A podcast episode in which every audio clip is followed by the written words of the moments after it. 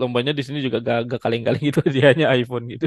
Kayak kayak pas pas SMA mah ini hadiahnya Ya duit itu lah. du- duit duit diba, udah udah gitu dibagi ke sekolah, piala dibagi ke sekolah, Benar, benar, piala jadi milik sekolah, duit jadi sebagian jadi milik sekolah. benar. Udah mah duit apa daftar-daftar sendiri. Nah, selama beberapa waktu beliau melakukan pekerjaan kasar di Baldwin Lokomotif dan kemudian di Westinghouse Electric Company. Ya, pekerjaan kasar misalnya ngamplas mungkin. Kan kasar tuh. Kalau enggak ngatain orang kasar. Ya, terus apalagi di Amerika kan kayak fuck. Bahkan, tapi ternyata dari, dari contoh tadi kita bisa melihat mungkin kebutuhan itu sebu- sebuah advantage tersendiri. Jadi kayak tidak terbatas pada bentuk fisik gitu.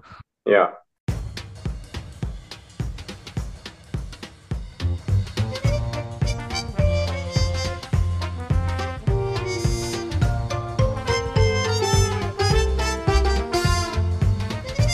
Selamat datang di podcast Bebas Linear. Di podcast ini kami membahas matematika dengan bebas namun masih berada di jalan lurus. yay. Masih bersama saya Rizky dan partner saya Lawrence. Ya seperti biasa kita akan membahas apa yang terjadi di kehidupan kita selama dua minggu belakangan terlebih dahulu sebelum masuk ke bahasan utama. Kalau misalnya mau masuk ke bahasan utama ya bisa dicek di timestamp di deskripsi ya. Ya seperti biasa nih. Ya, ada kabar atau update terbaru apa nih dari Lawrence? Ya, tiga hari belakangan libur Thanksgiving ya Oh ya benar. Thanksgiving. Ya. Ya, terus gua diundang ke rumah orang gereja. Hmm. Ya, Mila, ternyata makanan Thanksgiving ya satu wajib kalkun. Turki ya pasti ya. Ya, terus Gede ya? Gede ya gitu? Gede gitu nggak? utuh satu Ya gede kan. kalkun. Yang kayak di film Mr. Ya. Bean itu kan. Iya, Iya. Terus terus eh, apa? Ubi, ya sweet potato ubi kan. ya ya sweet potato ubi ya benar-benar semacam ubi. Ya, terus mashed potato, buncis. Terus gua jagung tapi gak tau diapain ya. Ya, gitulah. Terus eh, ya ada apa? Kayak sausnya gitu. Terus satu lagi katanya yang wajib adalah pai labu. Hmm, pumpkin pie. Nah. I see. Ya, terus yang undang gue juga bilang apa? Ya padahal orang Amerika sendiri banyak yang nggak suka pumpkin pie. Cuma karena sudah tradisi, ya udahlah bikin aja. Ya, terus pas gue makan ya agak ya agak aneh ya, maksudnya manis tapi di hidungnya kayak ada bau labunya kayak hmm, aneh juga. Itu itu manis ya? Itu supposed to manis ya? Manis ah. Oh ya. Terus apa minumnya Coca-Cola? Oh ya, ditanya mau minum apa? Udahlah, gue mah air biasa aja. Ya. Sudah tidak minum teh, tidak minum kopi. Terus males lah minuman yang gituan mah. Ya ya. Yang apa? Yang Yang manis-manis. berkarbonasi. Hmm. Ya kayak gue gak terlalu, gak terlalu suka minuman yang berkarbonasi. Ya.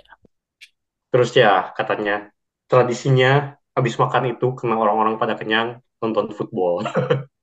Nonton ini ya NFL ya? NFL bukan sih? ya, NFL. terus ya terus gue bilang ya gue sih tidak mengerti football. Pas nonton, oh ya ya ya, ya oke lah.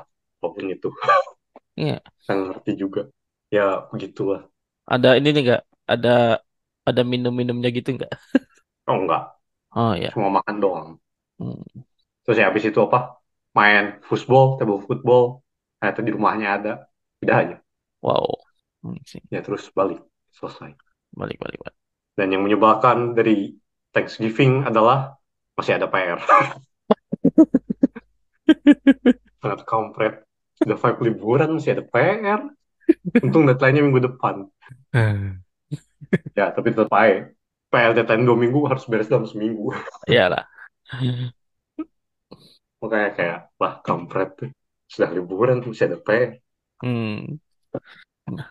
Itu kalau kalkun itu rasanya mirip sama kayak ayam biasa nggak sih? Apa teksturnya kayak gimana gitu? Ah, eh, eh, eh. Gimana ya mirip sih. Cuma lebih tebal dagingnya. Kulit kulitnya agak beda sih. Cuma gue lebih suka ayam biasa sih. Nggak tahu ya, apa gara-gara seasoningnya ayam biasa tidak dipakai di kalkun gitu. Ya maksudnya gue penasaran juga kayak, kalau lu bikin ayam pop, instead of ayam pop bikin kalkun pop, apakah akan enak kalkunnya nggak tahu juga. Ya iya kan itu kan karena lebih besar kan itu kan. Jadi kalau mau Iya, bikin bumbunya kan mesti lebih even tuh. Kayak misalnya iya, mau dimarinasi atau di apa gitu. iya. Terus ya daripada ayam geprek, coba kalkun geprek gitu. Siapa Waduh, tahu lebih enak. akun geprek ya.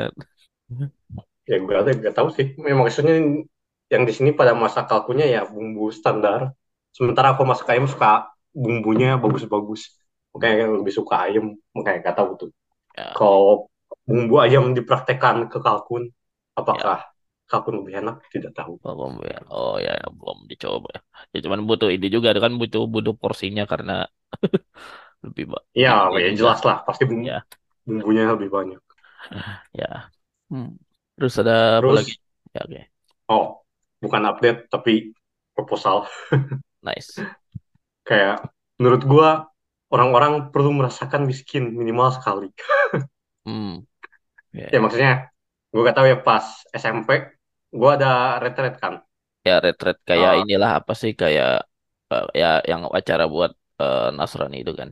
Ya.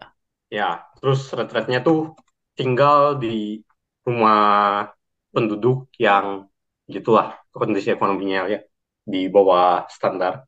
Hmm. Jadi kayak merasakan bagaimana susahnya hidup kayak gue kela beneran apa ke kebun uh, berkebun nanam terus uh, manen dan lain-lain. Hmm. karena gue merasa apa ya jadinya lu lebih menghargai apa yang lu punya gitu dengan begitu. Ya, ya. saya kayak di sini gue lihat kayak makanan sering dibuang-buang. Kayak kalau gue kan kalau ada makanan sukanya dihabisin kan. Ya. Terus sayang kayak maksudnya lu udah ya, beli lu udah masak jangan dibuang dong. Ya ya ini di sini kayak waste-nya masih benar tinggi. food food waste itu ya ya nah, masalah juga sih. Ya terus listrik juga. Kayak untungnya sih di sini kalau di kampus apa yang otomatis lampunya. Kayak kalau gak ada orang mati sendiri. Hmm, ya. ya nah itu juga kadang orang apa kalau habis pakai suka tidak dimatiin Hmm, ya itu kan maksudnya berpengaruh ke global warming juga kan. Ya. dan orang-orang kurang kreatif juga nih. Eh, lu percaya tidak orang miskin lebih kreatif? Kalau itu gue percaya. Kalau itu gue percaya. Beneran, beneran. Kalau itu gue kayak gue percaya. pernah kan pas di ICTP hujan kan. Hujan berangin.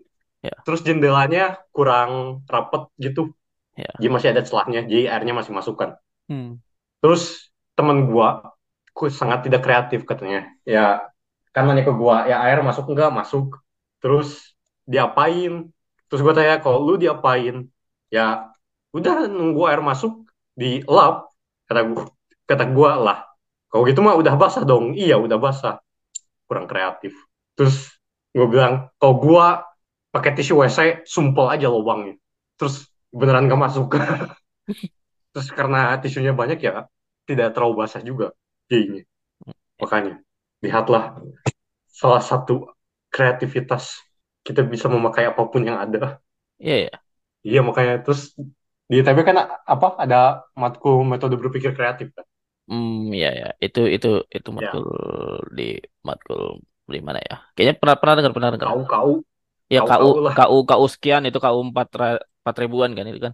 iya ya menurut gua Allah kreatif apanya itu kurang kreatif itu kalau lu apa bisa main badminton pakai piring kaleng nah itu baru kreatif Hmm, ya jangan piring kaleng juga piring plastik lah. Piring kaleng kan bahaya pecah. Jadi tidak kamu ini. kalau piring kaleng mah gak pecah Oh piring kaleng, oh kira piring ya kaleng oh, iya. kaleng Oh kaleng kaleng. Aku kira ya kaca. Enggak, enggak, kaleng-kaleng. Kaleng betul betul betul. Ya, gue kan pas kecil main badminton Badminton pakai piring kaleng. Ah benar benar benar. Makanya, aduh, orang-orang ini kurang kreatif dalam hati gue. Bukan itu Inilah terlalu it- itu perlu jadi olahraga baru itu. jangan. Susah. Lumayan itu. Maksudnya kan kan kalau badminton kan itu bentuknya apa apa gagang terus ini ya. Kalau yang itu kan belum ada tuh yang olahraga yang apanya oh, pemantulnya dipegang dua tangan tuh kan belum ada tuh. Iya kan? Ya, Itu, itu cabang olahraga baru tuh. Itu namanya goodminton. ya, Iya. ya, ya, gitulah kayak. Apa? Terus apa uh, ketemu temen nanya ya udah makan makanan Amerika apa? Mana pernah gue masak. Saya Hmm. miskin. Ya, ya. ya untuk menghemat duit ya masak. Masa, masa. kayak lu bayangkan sekali makan kalau di luar bisa 10, 12 belum tambah tips kan di sini kudu tips Ya, ya makanya kayak aduh buang-buang duit itu. Itu berarti 10 kali makan tuh seratusan. Ya. padahal kalau gua masak sebulan paling 150 sampai 200 pengeluaran Hmm. Eh bener bener bener. kayak 20 kali 20 kali makan di luar sama dengan makan sebulan kalau masak Ya. makanya ya gitulah terus apa lagi ya oh eh, paling dua minggu kemarin kan udah gue bilang apa lagi flu ya Ya, ya. terus ya gue baru tahu baru ngeh kayak kenapa flu bisa berbahaya di negara empat musim kayak kemarin gue sampai berdarah ya, pas buang ingus ya Berdarah suhunya mimisan, dingin terus angin mimisan. Ya. ya makanya kayak oh ya pantas flu itu berbahaya di sini ya karena kalau udah suhunya dingin tambah flu ya itu bisa aneh-aneh Hmm, betul betul. gitu Berarti ini sudah mulai mendingin ya di sana ya. ya sudah di bawah Udah nol udah sering di bawah nol tuh. Itu kalau malam apa apa siang juga di bawah nol udah. ini pagi sih siang sih belum ya belum di bawah nol Ntar nol ini nol apa? ya malam malam sampai pagi lah Hah? Nol apa? Celsius lah kalau Nol. Fahrenheit mah Ya, dingin banget kalau Fahrenheit mah dingin ya. ya. ya Fahrenheitnya sekarang sudah 31 32 Tiga targetnya satu. Oh ya, tiga satu. Ya benar benar. Senin 27 Ya udah di bawah nol. Oh ya nol Celsius ya. ya Ya kalau yang nol Fahrenheit mah itu di ini ya di di apa Norway, Finland gitu. Iya ya serem ya kalau sudah 0 Fahrenheit mah. Ya tapi kayaknya garis lintang lu juga garis lintang situ itu kan udah udah mepet-mepet 60 derajat gitu. Iya, Makanya gue nebak aja itu 0 0 apa 0 Celsius. Oh, no, masih 0 Celsius lah. Tapi tapi tetap aja dingin itu. Saya aja jelas. 5 Kayak sekarang sekarang gua keluar pakai kupluk. Soalnya masalahnya bukan cuma dingin doang, angin juga. angin Anginnya ya. itu Ya. Tapi Kentucky di tengah sih ya. Kentucky di tengah kan maksudnya bukan di ya, pinggir. Kalau di pinggir kan dia ini rawan apa? Rawan hurricane. iya benar. Tapi di sini juga katanya beberapa kali ada snowstorm sih. Ah, Semua ah, biasanya bulan Januari Februari ya. ya. Itu harus mempekerjakan kurcaci dulu ya itu. Hmm. Ya. Ya gue aja lima, lima, yang 15 itu udah dingin gitu gue. Gue puncak musim dingin kan 15. Ini ini sekarang udah mulai dingin. Dan lu tadi ngomongin flu, gue gue sempat kemarin kena flu juga kayaknya. Karena Hmm. udah mendingin. Padahal biasanya masih masih dua dua lima dua empat tuh masih biasa gitu. Ya ya. Sekarang udah malam malam udah dingin jadi ya mesti kalau bisa tidur tuh jangan malam-malam juga. Ya ya. Hmm. Oke. Tapi tadi kalau kata lu yang soal soal miskin harus miskin sekali, mungkin sebenarnya gak harus miskin sekali atau harus men- mencoba yang perjalanan itu yang kata gue yang dari Indonesia ke oh, Enggak lah, Batam, tinggal ya naik maksudnya tinggal di rumah warga yang mampu.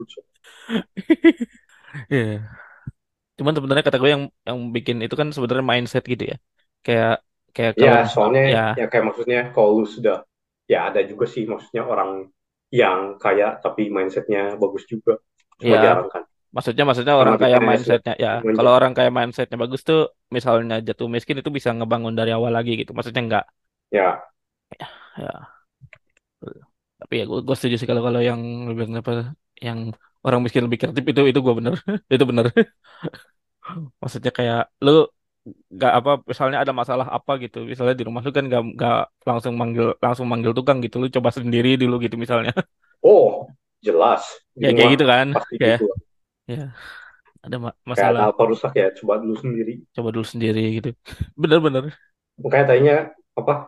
Gua pas sebelum kuliah kan kepikirannya mau elektro karena kayak keren aja ngotak-ngatik barang gitu. hmm ya Ya, tapi setelah tahu harus nyolder, bye-bye. Wah, nyolder aku pernah nyolder pas SMP buat ini Oh, buat buat apa yang buat bikin apa kabel jaringan dong kabel jaringan komputer. Ya, ya. Yang pakai keripik gitu. Itu hmm, susunan kabelnya harus bener itu putih-putih apa gitu warnanya. Kalau oh salah nanti gak nyambung. Iyalah. ya. Oh, terus minggu depan gue gak tahu jadi nggak ya? Ng- ngawas put 6 kalau jadi. mantap. Masih Di, belum ada kabar. kita spill soalnya ya. Hmm, Ya, ya orang ada orang lagi berarti. ya orang ada ya dua minggu lagi. Ya orang ya orang ada juga di websitenya sih. Nggak nggak rahasia ya. Ya, maksudnya Senin Senin juga pasti di publish di website. ya Ya cuma kayak gue penasaran aja. Terus di sini katanya terakhir yang daftar cuma tiga ya. hmm, Kayak penasaran aja cuma tiga orang Vietnam lucu juga. mantap Ya pengen lebih lebih ke pengen pena- ya penasaran aja kayak Putnam. Ya kan maksudnya Putnam di Unif kan. ya Terus ini ya Unifnya kebetulan sedikit peminat Putnam ya penasaran kayak gimana. ya ya Ya terus ya gue jadinya dapet soal duluan. I see. ya gitulah. itu Kayak berarti kalau berarti nanti kan ya ya ntar itu berarti kan di satu tempat kan. oh ya ya, benar-benar Kalau ini kan nggak per Unif kan. Di Unif masing-masing.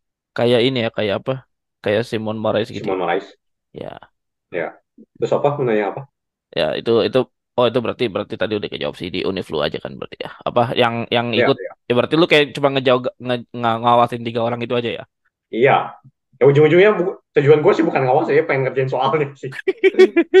nggak ada yang Yang ngawas mah ya udahlah paling nilai lu jelek juga. nggak ada Ya yang apa nggak ada yang nggak ada yang dari luar gitu misalnya yang Enggak, karena kesedikitan jadi gabung nggak ya enggak, enggak, enggak. ah. Tetap lokal. ya ya ya kalau kayak kalau Ya. AMC kan ya banyak acara acaranya banyak gitu kayak apa mahasiswanya banyak terus kayak ada susunan acaranya kalau ini kayaknya cuma ngerjain pulang gitu kan terus dapat diumumin gitu kan ya nggak kayak gitu ya? Jadi umumnya juga kan Februari. ya diumuminnya juga lama kan? Ya maksudnya kayak Iya. nggak nggak yang langsung di Ya, Terus katanya ya lima tahun terakhir nilai paling tingginya 20 sih kayak oh menyedihkan. ya, 20 20 ini konteks berarti kalau Putnam itu dari berapa ya? Oh ya maksimal 120 put 6. satu dua puluh. Itu enam enam soal kan? Eh. Ya 6 soal pagi, 6 soal siang. hmm ya. Ya dua ya 12 soal berarti. 12 soal 10 10 ya berarti kalau Ya, 20 berarti kayak dua soal ya, ya ya kayak hati gue lah kayak A1 B1, A2 B2 ya kalau orang yang sering lomba sih ya pasti dapat ya. Cuma ya ya kayaknya di sini jarang ada anak lomba nih. ya ya Terus gue pikir kan yang kan gue ngambil kelas topologi sama aljabar kan ada anak S1-nya kan. iya Terus gue tanya ikut putnam enggak? Enggak. Lah, yang ikut putnam siapa kok anak-anak yang canggih ini tidak ikut?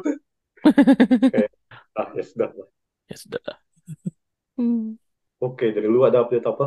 Oh, tadi masih nyambung sama yang lu bilang apa ngawas lu tapi jadi nanti agak bridging nih lu tapi kalau ngawas itu misalnya lu ngawas ujian gitu lu se- lu mut, apa mundar mandir gitu kan Kadang tapi lebih sering di depan apa di belakang di depan sih. Nah, Ini bertingkat kan maksud eh, ruangannya kayak di ITB lah, oh kalau di kalau di kayak kayak gitu di ya lah. lebih ini ya kayaknya lebih bisa ngelihat ya Ya, itu makanya lebih enak di depan kan ngawasnya. ya kalau itu lebih enak di depan tapi yang lu lakukan misalnya selama lu ngawas gitu lu itu ngawas lu ngeliat dong apa lu misalnya sambil ngerjain di dalam pikiran lu enggak Oh enggak, enggak. Takutnya ke spoiler kalau ada anak yang nanya.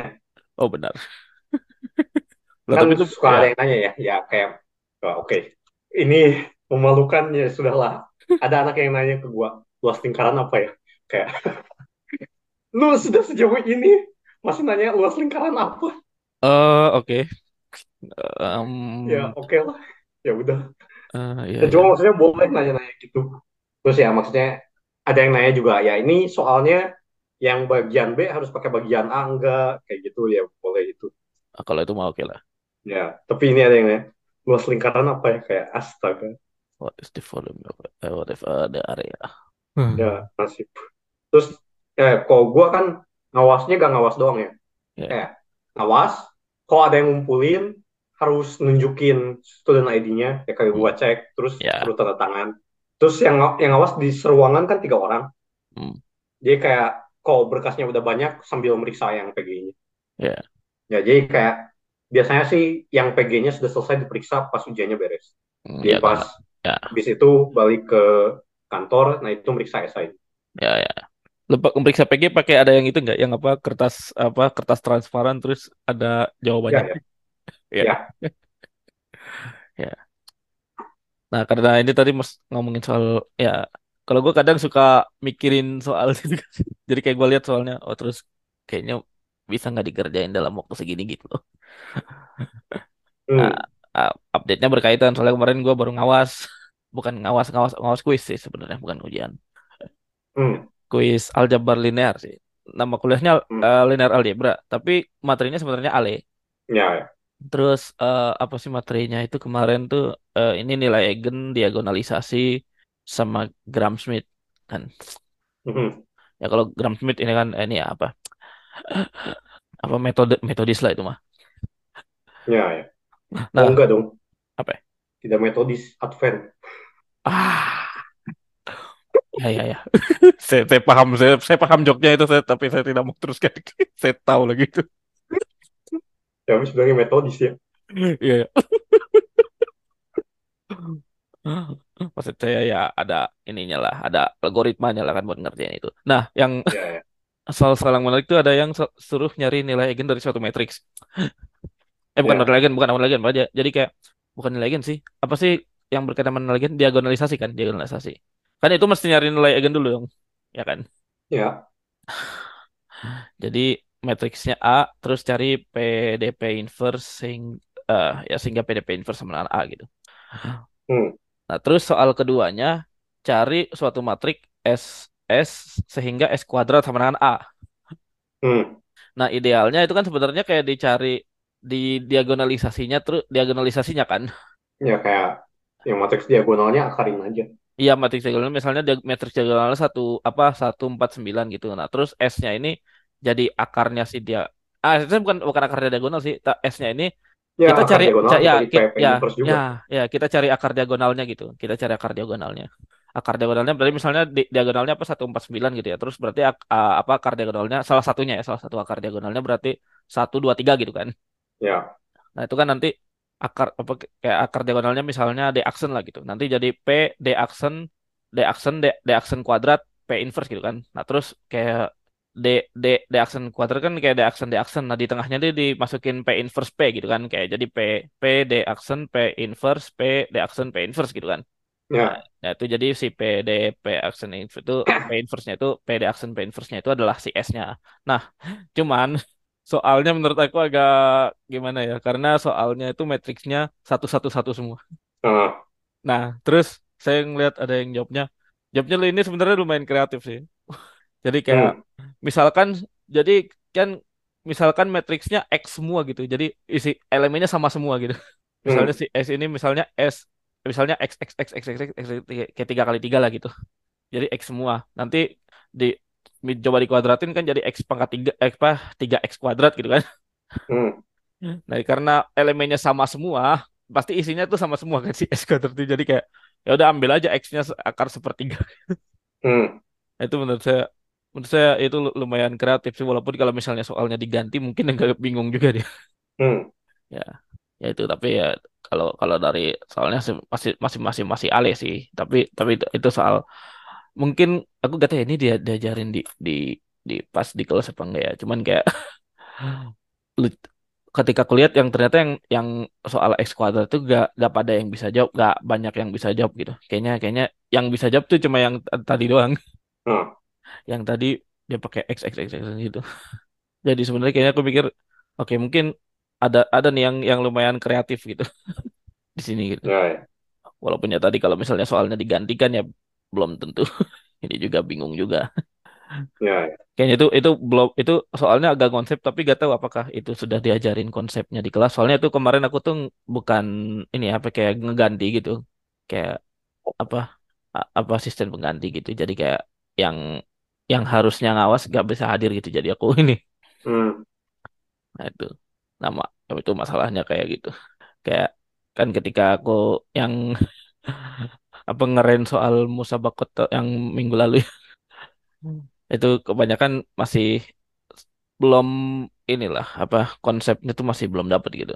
Tapi at least menurut aku sebenarnya mungkin ada ada ada satu atau dua yang bisa punya sisi kreatif kayak gitu. gitu. Ya, ya. Terus sama ada lagi apa selain ngawas tuh tadi sama ada lagi apa di sini kalau bikin acara kalau misalnya bikin hadiah tuh gak nanggung-nanggung. Mobil. Oh nggak nggak sampai mobil sih. Ya itu masih nanggung berarti ya. Oke. Kalau mobil kan asumsi harus punya SIM ya. Mungkin agak PR juga. Tapi tapi gak nanggung-nanggung tuh apa ini? Eh, Jadi Rumah. enggak enggak enggak sampai rumah. Oke. Ini i- iPhone, iPhone. Jadi kayak apa? Kemarin ada acara alumni gitu, alumni gathering di di kampus. Kebetulan sebenarnya yang diundang tuh alumni doang gitu. Cuman kayak waktu itu lagi ikut jadi kayak terus ada makan-makan kan kayak biasa ya udah kalau acara makan-makan mah ikut aja. Hmm, Padahal maksudnya gak diundang gitu. Tapi ke- pas aku lihat apa ada ada acara door prize gitu kan. Ya itu hadiahnya sampai iPhone gitu. hmm, Hadiahnya tiga apa iPhone buat tiga orang pemenang gitu door, untuk door prize. Terus sama kemarin yang yang Musa Bakot itu yang Olimpiade Matematika yang di minggu kemarin kita bahas itu itu hadiahnya iPhone juga itu hadiah pemenang pertamanya. hmm, Hadiah pemenang keduanya apa ya? Apa, apa iPad apa apa watch gitu. Tapi maksudnya untuk untuk urusan hadiah di sini gak nanggung-nanggung gitu. Kayaknya untuk hmm, ya kalian kalau kalau misalnya di Indonesia ini apa apa ikut door prize gitu paling hadiahnya apa Pa- apa eh apa kipas angin. Udah aku per- pernah sih ikut ikut door prize itu pernah aku yang menang sesuatu itu itu di Universitas Trisakti Trisakti Jakarta apa Olim SMA ya. ah, Itu sebenarnya awalnya tuh justru gak hoki dulu gitu. Jadi kayak jadi itu acaranya mulai jam 8 gitu ya. Terus kan dari SMA berangkat jam enam tiga puluh gitu. Kayak perjalanan ke hmm, satu jam setengah gitu. Tapi tapi udah tapi entah kenapa macet gitu. Jadi kayak antara, antara macet atau emang berangkatnya udah telat itu. Kayaknya udah telat. Jadi kayak apa ketika udah nyampe musik udah gak udah gak boleh ikut lomba. Tapi ada temen aku yang ikut lomba juga. hmm, Ada yang di maksudnya ada yang dibolehin ikut, ada yang enggak gitu. Kayak kenapa? hmm, Nah, tapi habis, habis itu aku ya udah nu kan nunggu teman-teman yang ikut lomba ya udah aku duduk aja di apa ya di, itu kan nanti mau ada acara kayak ya kayak cerdas cermatnya gitu lah kayak ada cerdas cermatnya juga terus ada apa kayak ada seminar-seminarnya gitu. Nah, itu ada door prize. Nah, itu aku menang door prize-nya ini flash disk. Flash disk hmm, flash disk ini yang SanDisk 4 giga itu. Itu lumayan kan hmm, dulu ya. hmm, Eh 4 giga apa 8 giga gitu. Itu kan dulu lumayan ya. hmm. Tahun 2014 tuh masih lumayan Flash disk 4 giga, 8 giga, waduh. Kalau ada pernah ini, pernah ikut door prize door prize kayak gitu. Ya itu yang estimaton. Ya yang oh. Nah, kalau estimator kan itu lomba ya. Ya, maksudnya door prize, literally gak ngapa-ngapain. Oh ya ya. Yang diundi aja gitu. Hmm? Yang di ya yang diundi aja gitu. Oh, emang ada ya? Kayaknya nggak ada di sini. Oh ya ya ya. di Indo, pernah nggak ya? Ya pas kalkulus cup doang gak sih? Oh ya pas kali. Oh ya benar-benar yang kalkulus gap. Ya, terus gue dapat dapat baju kompas, mantap. Oh ya ba- baju kompas. Aku dapat juga nggak ya? Baju oh baju kompas dapat karena ini karena juara satu bukan karena itu. Bukan karena Oh ya, dapat. pokoknya ada door prize lain kan? Kayak Oh iya ya, apa. ada ada alur plus lain. Ya, aku ingat ya itu lu dapat waktu itu yang di kalkulus kami itu. Ah, Ya, ya, jarang-jarang sih ikut yang gituan. ya. Tapi ya kalau lomba, maksudnya kalau lomba, lomba lombanya di sini juga gak, gak kaleng-kaleng gitu, dia hanya iPhone gitu. Kayak kayak pas pas SMA mah ini, pas SMA mah apa hadiahnya Ya duit itu du- duit duit diba, udah udah gitu dibagi ke sekolah, piala dibagi ke sekolah, Benar, benar, piala jadi milik sekolah, duit jadi sebagian jadi milik sekolah. benar. Udah mah duit apa daftar-daftar sendiri. Nasib. Jadi inget ini apa sama kayak ini apa yang apa game game Indonesia kan ada yang keluar tau gak sih? Yang jadi masuk award gitu, masuk award di luar Steam game-game Indonesia game. Nggak tahu. Tahu nggak apa? Ini apa? eh, Space for the Unbound itu gamenya. Nggak. Jadi jadi jadi game ini masuk award ini award buat game-game game paling bagus lah gitu. Award Hmm, award game. Nah terus apa akun Kominfo ngasih sel- ngasih selamat gitu. ya. Kasih selamat ini. Apa mari dukung bu- bukan apa, belum belum menang sih tapi masih masih masuk nomor Indonesia gitu. Mari kita dukung ini game ini game Space for the Unborn. Terus kayak sama netizen eh kamu ngapain? Kamu aja mau pengen ngeblokir Steam tahun kemarin. Oh, gamenya gitu. bukan pakai Steam. game game Steam ya pakai Steam. Oh, oke. Ya, ya ya, itu. ya. kamu aja mau ngeblokir Steam tahun kemarin. Kira kayak gini ikut-ikut Saya sama kayak itu lah kayak apa yang Ya, makanya itu budaya negara kita. Oh, ya. apa timnas timnas menang apa foto pejabat. Ya, itu kan sudah di level yang terkecil ya, maksudnya. Iya. Kayak apa? Kalau lu tidak ngapa-ngapain, lu bukan teman gua, terus lu menang lomba, weh lu teman gua. Iya, iya. Ya, kayak gitu lah. Iya. Sudah biasa itu. Oke. Oke. Lalu kalau update yang akademik dari saya paling oh, ini sih sudah mau submit eh, apa ke jurnal cuman lagi dicek sama dosen pem- pembimbing aku. Hmm.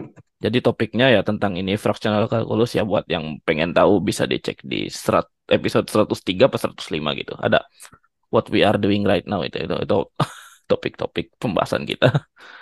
Hmm. Itu fractional calculus ya basically pecahan pecahan pertama apa turunan turunan turunan turunan pertama turunan kedua tapi nanti ada turunan ke setengah ya perumuman kayak gitu. Jadi eh, yang di di submit ini tuh tentang ini apa? eh misalnya eh jadi ya persamaan ini persamaan persam sistem persamaan fractional fractional derivatif tapi eh, di satu variabel aja gitu u apa fx-nya eh, f apa u biasanya pakai u di sini u u bukan uxt gitu kan kalau uxt kan berarti time and space kalau ini ut aja gitu Hmm. yang pertama ini kalau ini saya nge apa memperumum hasil dosen pembimbing saya sebenarnya Hmm. jadi jadi kayak kan fraksional kan tadi ada turunan ke setengah, turunan ke seperempat gitu misalnya, turunan ke sepertiga. Nah, ini ki- kita bikin ordernya jadi turunan ke setengah apa turunan ke alfa T gitu. Di mana alfa T-nya antara 0 dan satu Jadi Hmm. si tu, order turunannya ini juga apa bergantung sama T gitu. Ini yang untuk yang saya submit sekarang sih yang kayak ya itu ya, hasilnya itu. Terus yang mul- mulai kerja di hasil kedua apa problem kedua problem kedua itu UXT gitu Jadi udah mulai melibatkan space ini Hmm. ya sama kayaknya semester depan saya pengen nyoba jadi inilah apa apa asisten di real analisis. udah udah ngomong sama dosennya boleh. Soalnya dari kemarin kan saya ininya aljabar. Apa? Eh, maksudnya kelas-kelas aljabar prekalkulus gitu. Pengen nyari tantangan baru. Hmm. oke. Tapi kalau dari saya secara akademik ya paling itu aja sih. Hmm. Ya gue sih tidak ada update menarik. ya udah. Ah, yang menarik cuma PR yang gue lima orang kayak greget hampir perfect score. Kayak minus satu poin kayak gue udah empat PR minus satu poin kayak ah greget ah.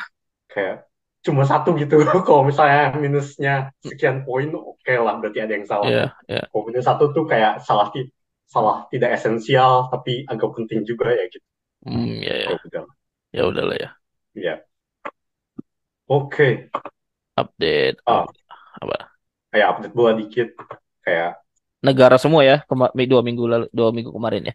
Ya, terus sekarang orang-orang mulai pada protes apa kayak FIFA jadwalnya terlalu padat kan maksudnya break club ada internasional Hmm. kayak Ya. maksudnya tidak benar-benar ada break kan Mm-mm. jadinya ya pemain-pemain pada overuse kan pada Ya. ya Gavi sih parah Ya. ya ya emang sih bener terus Guardiola apa bandinginnya sama NBA kan NBA kan ada break tiga bulan kan Ya. dari akhir musim ke musim baru lagi. Ya. ya walaupun ya di tengah-tengahnya kayak Natal pasti ada break. Hmm. yang gitu-gitu kan. Eng- nggak Natal Natal di Inggris kagak ada break. Ya Inggris dong. Emang liga aneh gitu memang tidak tidak menghormati kehikmatan Natal memang. Oh iya. Ngomong Natal di sini bulan segini udah mulai pasang dekorasi Natal cepet banget. Sudah mulai mendengar ini ya lagu All I Want Lagu for Natal, Christmas iya. is you ya All I Want for Christmas is you cepet banget maksudnya masih sebulan lagi aduh Mbak Mbak Maria Carey keburu dicairin dari esnya sih hmm. Tuh gak sih running joke-nya kan gitu. Maria Carey Ya. itu cuma se- apa sebu apa setahun sekali dicairin buat buat, buat Natal doang. Habis habis Natal dibekuin lagi. Hmm. Lo soalnya lihat aja Billboard tuh pasti nomor satu itu Maria Carey kalau lagi musim Natal. Natal doang Iya Natal doang. Loh. Iya. Terus ya ya makanya kayak break breaknya kan kurang banyak ini hmm, kayak jarang ada ya sekarang udah nggak ada gak sih satu bulan break beneran nggak ada match internasional Iya. maupun klub. Ya itu paling ya kayak liburan musim panas doang kayaknya. Ya itu aja kadang internasional kan. Ntar Euro malah kan. Ter ya Euro. musim depan Euro Euro 24 tim, 24 tim mainnya lebih banyak lagi tuh kan. Iya, Terus ya Piala Dunia 48 tim. iya. Ya belum makanya kurang kurang banyak break. ya ya, belum lagi Liga Champion mau ganti format kan. Mau ganti format. Oh, itu Ja- gak, tahu jadi gimana. Ya itu jadi kayak ya ganti format kan kalau biasanya kan fase grup kan main eh, satu tim kan mainnya enam kali gitu kan ya. Ya, Kalau ini bisa 10 kali gitu fase grupnya. Jadi grupnya grup-grup gabungan gitu. oh buset. Iya. Makin grupnya gabungan jadi kayak kayak ICC kayak Champions Cup gitu. Jadi ya. kayak kayak ya kayak satu satu tim lawan lima apa satu tim lawan lima tim lain. Eh bukan lawan lima tim lain tandang kandang gitu. Terus hasilnya diagregatin gitu. Ya buset. Itu. Woi, makin parah. ya. Nah, itu dia. Makin dikit istirahatnya. Ya makin jadi sapi perah aja itu. Iya. Makanya banyak yang protes kan Toni Kroos, Rafael Varane, siapa lagi? Ya pasti. Banyak lah. Dan ya Oh. sekarang Gavi, Gavi kemarin cedera gitu. Sekarang banyak cedera, lumayan banyak cedera lah. Iya, terus ya Gavi parah kan maksudnya. Iya. Gavi Ya, overuse dari iya dari zaman Euro apa dari zaman Piala Dunia ya? Ya, mirip sama Pedri lah. Iya, Pedri juga tuh. Ya makanya kayak ada talenta bagus langsung overuse. Buset ya. Ya. Ya berat lah. Hmm. Ya, terus yang rame sih Argentina lawan Brazil ya. Kayak Oh ya, ribut penontonnya dulu. Buset ya. itu tuh gue gak, gak ngikutin tuh. Aku cuma ngikutin Indonesia di Bandai terus seri lagi sebel. Itu apa? Yang World yang World Cup atau World Cup World Cup qualifier. qualifier ya? Ya, nggak tahu kayak lawan Filipina doang seri kayak menyedihkan. Filipina nih. Filipin. Tapi Yang tapi Filip, bolanya- Filipin ini tuh Filipin yang bukan di Piala AFF loh. Kalau Piala AFF tuh kan Filipin tuh setengah tim ya. Kalau Filipin ini kipernya kiper ini kiper Cardiff apa ya? Ya, tapi tetap aja ya maksudnya kayak reputasi bolanya kan tidak sejago itu. Ya, Kayak ya, maksudnya di grup kan kok Vietnam memang oke lah ya. oke lah. Irak oke lah. Ya kayak Filipina kayak masa sih seri kayak menyedihkan. Nah itu dia. Jadi jadi berat. Iya. Terus ramainya yang Argentina lawan Brazil setengah jam ya gitu. Hampir Hmm. setengah jam lah. Ditunda pertandingannya. Terus ya Rodrigo, eh, lu tau nggak yang Rodrigo ribut sama Messi? Ya Rodrigo Rodrigo Rodrigo Goesnya Madrid bukan iya kan? Iya ya. Ya tahu-tahu yang dicekek. Eh, dicekek gitu. Ya, bukan Masa dicekek sih posturnya nyekek gitu kan. Jadi kayak kayak ini bukan nggak dicekek nggak sampai dicekek sih cuman kayak posturnya kayak nyekek gitu padahal nggak Oh, bukan Messi itu mah siapa? De Paul ya yang posturnya gitu. mungkin De Paul kali Oh, atau yang dari belakang ya, tergantung lah. ya Ya maksudnya terus Messi-nya apa pas lawan Uruguay juga protes kan ya anak muda sekarang kurang respect. Ya Ntar kan ini Rodrigo-nya bilang apa? ya konteksnya respectnya gimana nih coba dulu Ya, jadi kan pas ribut tim Argentina masuk kan balik ke bench. Ya. Eh, enggak, malah masuk ke ruangan, bukan Oh. masuk ke bench. Kayak ya katanya biar gak parah ributnya. Ya terus kan maksudnya eh kan keluarganya di kursi penonton ya. Hmm. Ya mengkhawatirkan keluarganya juga. Ya terus habis itu balik balik ke lapangan, Rodrigo-nya bilang apa ya, you coward katanya. Ya lu pengecut. Terus ya ribut makanya ya apa maksudnya katanya ya kita juara dunia pengecut dari mana? Terus makanya habis menang Argentina De Paul langsung posting di, di Instagram kan. Ya history is not made by cowards. Mhm. ya makanya kayak ya gak ada hubungannya. Apa hubungannya? Kayak balik ke ruangan sama pengecut deh. ya ya. Cuman, maksudnya ya. Rodrigo belum ini aja juga kan? Belum ada keluarga ya? Ya kurang tahu kurang tahu. Kayaknya belum sih. Ya masih 22 tahun. Ya maksudnya kalau yang pemain Argentina kan banyak yang udah berkeluarga ya mikirin keluarganya juga di di kursi penonton bagaimana. Itu Argentina menang kan? 3-0 apa ya? Bukan satu kosong yang Eh, tiga kosong 1-0. mah yang 17 oh ya 17 ya terus udah yang seniornya menang yang juni yang U17 nya menang ya udah itu makin dimaki-maki loh Brasil cuman cuman ada sampai Ya. rasis juga ke Rodrigo parah emang.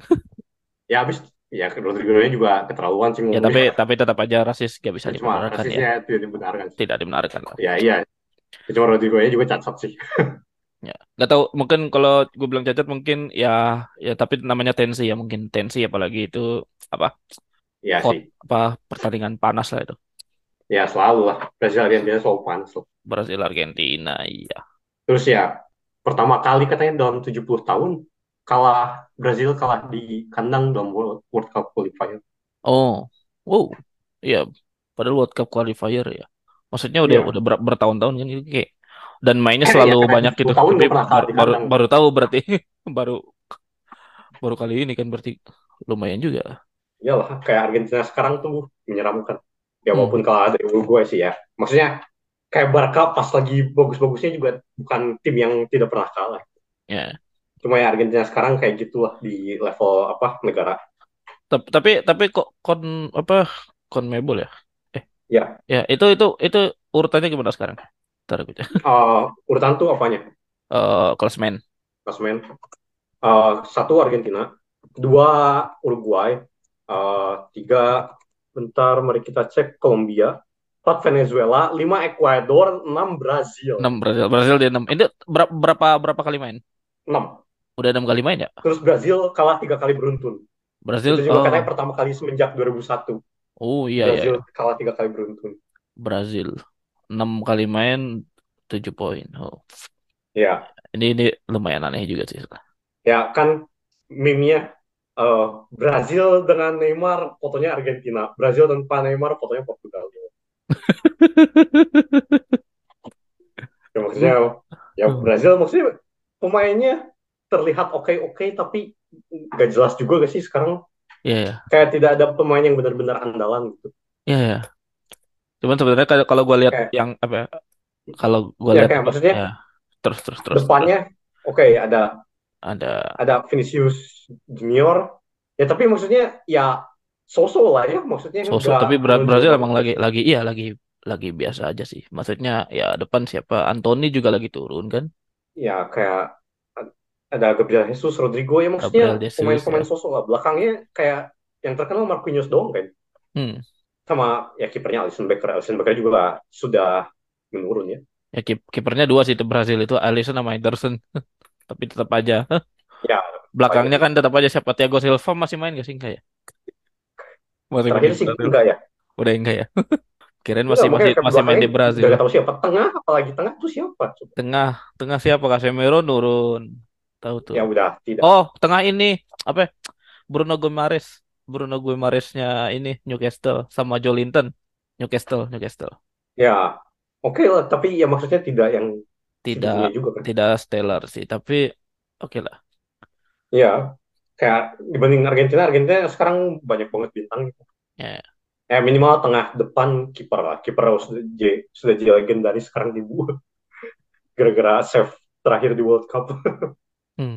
Ya sekarang kan maksudnya Lautaro Martinez kan lagi kenceng kan di internya. Lautaro ya itu gue bingung kenapa itu Lautaro di Piala Dunia sampah bener tapi Iya makanya aneh lah di, Be- di beban kata kata di kayaknya kayak- kayaknya terbebani itu yakin gue Ya terus kan ada Alvarez. Tengah ya. ada De Paul, ya, McAllister oh benar maupun ngapain di Madrid. Ya terus Enzo Fernandez ngapain ke Chelsea. Ya, Kayak McAllister kok lagi- kok ke Madrid McAllister tuh ke Liverpool oh ya sorry. Ya McAllister kan terkenal maksudnya. ya Terus ya Enzo Fernandez ya walaupun salah pilih klub. itu ya ya terus belakangnya sih masih Otamendi doang sih yang terkenal sih.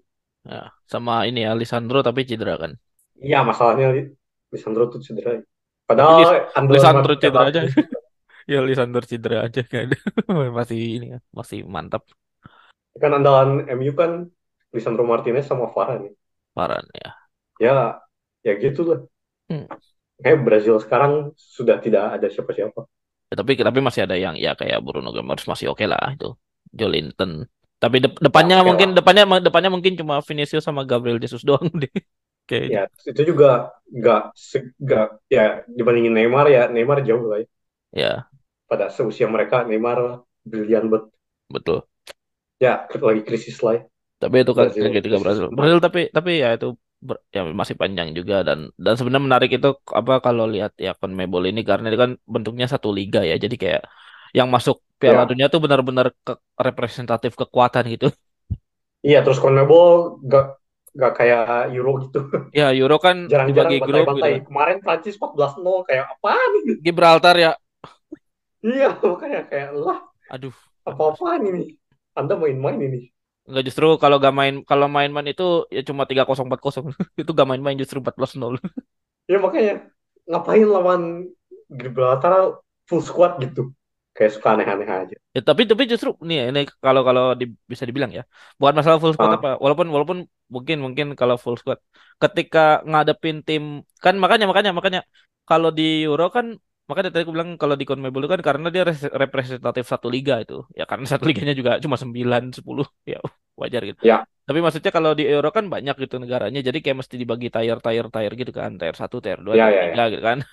Nah, pasti ada yang pasti ya gak, ya by apa eh, inilah apa namanya eh, PHP pigeonhole pasti ada yang kebagian paling bener kan pigeonhole kan Ya, ya, benar. pigeonhole ya pasti ada yang kebagian paling lemahnya di sa- satu grup itu ada yang kebagian paling Iya, lemah dan bagian paling, kuat nah terus ya masalahnya adalah ke- eh, ini ya kalau grup buat tim yang penting dong. ya tapi tapi grup-grup yang kayak gitu justru lebih volatile gara-gara misalnya kayak selisih gol gitu loh ngerti gak sih Ya, ya. kayak selisih gol tuh matters gitu. Misalnya tim lu cuma menang bahkan even cuma menang lima kosong tapi lawan lu menangnya misalnya sebelas kosong gitu entah kenapa itu walaupun itu Gibraltar kartu merah ya kalau ya itu kartu merah ya udahlah ya. Udah mah tim kecil Ya, udah ya. kartu merah. Ya, Nah, ya. apa apalagi kayak gitu gitu. Ka- Apalagi kayak tim lawan lu misalnya menangnya lebih gede itu kan bisa ngaruh ke poin juga gitu sama ke status lolos juga. Makanya paham Ya, maksudnya ya. kayak kayak Ya, ya, ya, ya. kayaknya digas Ya, gitu. cuma kan maksudnya Prancis sudah aman. Ah, kalau itu ya. Ya, terus Italia secara mengejutkan lolos juga. Ya, Oh, lah ngapain? Udah lah, harusnya gak lolos. Akhirnya lolos ya. Kayak kayak gue lihat skuadnya buset dah beda banget sama Euro dua tahun lalu. Kayak tidak stabil banget tuh skuadnya Italia ini. Iya.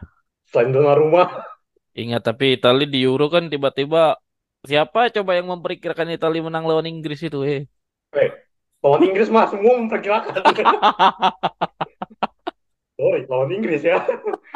Lawan negara lain sih. Kalau mungkin lawan. Jerman belum tentu maksudnya. ya. Lawan Jerman, Apalagi lawan di Prancis final ya. kalah. Ya, apalagi final. Sudah di final ketemu Inggris, oh sudah pasti sih. Mohon maaf. Iya tapi Ya, cuma kayak Italia tuh lu lihat nama pemainnya gak ada yang terkenal gak sih selain ya, Donnarumma. ya. Tapi tapi tapi biasanya untuk yang kayak gitu-gitu kan sebenarnya ke- terkenal itu gak selalu jadi patokan ya. Apalagi Italia Ya maksudnya menyedihkan gak sih kayak di Liga Italia pun yang terkenal bukan pemain Italia kayak kalau itu wah, benar. Anak-anak lokalnya ini pada ke mana coba? Ya, apalagi peny- penyerangnya kan rata-rata pada pakai Lukaku, Osimhen gitu kan. Iya makanya kayak menyedihkan gitu. Kayak maksudnya lu di tanah lu sendiri di Liga Italia sendiri yang bersinar bukan orang lokal kayak lah gimana? Benar benar benar benar. Setuju. Makanya kayak menyedihkannya Italia itu gitu sih. Terus ya maksudnya di liga luar juga tidak memang ada gitu yang Ya, terkenal nggak kayak nggak nggak nggak ada, nggak nggak ada, juga. nggak ada. Di Liga Iya luar biasa makanya aja. Misalnya kayak Italia ke Inggris tuh jarang sukses, jarang ya beda ininya beda stylenya sih. beda. Kecuali kalau Italia ke Inggris tuh bagusnya tuh jadi pelatih, itu sukses itu. Oh iya benar-benar somehow Somehow ya. Tapi suksesnya di tahun pertama dong. setidaknya pernah lah pernah Pernah. Iya. Ya terus eh ya Euroma gitulah ya. Terus ya di Facebook banyak yang ini Portugal selalu menang ya. Ya lu lihat aja negara yang segrup sama Portugal siapa aja. Lawannya siapa? Luxembourg. Ya kan Luxembourg yang kayak gitu. Ya wajar. Itu kan makanya makanya kayak kalau Euro kan dia pengaruh undian juga gitu. Kalau Iya makanya kayak kalau Portugal ada miss kayak lucu juga kayak lawannya Slovakia, Luxembourg, Islandia, Bosnia, sama Liechtenstein. Ya lu- lucu aja ya. kalau misalnya ke keslip sekali juga. Hmm. Ya. Ya cuma ya mari kita lihat. Kayak kalau kata gue sih Copa America bakal lebih ramai daripada Euro ya tahun depan. Eh, Sebenarnya Copa America tuh selalu lebih rame ya, mungkin ya. Tapi kalau Euro, gua nggak Oh tahu. iya, Sebenarnya bukan bukan ramenya bukan bukan perkara penonton ya, bukan ya beda ya. Maksudnya lebih inilah, lebih menjanjikan secara kualitasnya lebih seimbang sebenarnya kalau Copa America tuh ya. ya iya. Kecuali kalau mereka ngundang-ngundang tim yang adi-adi kayak Qatar diundang ke situ ngapain gitu kan. Kan karena Ya kan karena mendapatkan duit lah. sa- satu ya.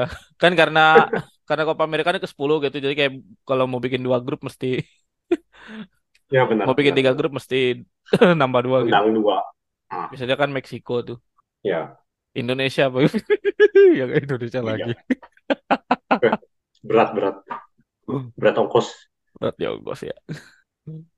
Kalau Euro, Ya, nah kalau Euro ya mungkin semenjak 24 tim dan satu timnya tuh kayak nah ini sistem kualifikasinya juga aneh dia tuh ada satu tim tuh dijamin dari yang National League gitu loh. National League, tuh kan? oh, ya, ya, benar. Nas, Nas- National League Ya, apa ya, Nations League itu. Jadi kayak tim-tim dari tier 3 tuh kayak ada yang dijamin lolos lagi. ya, ya. Jadi kayak ada tim yang mungkin kayak kayak Estonia, kayak Makedonia.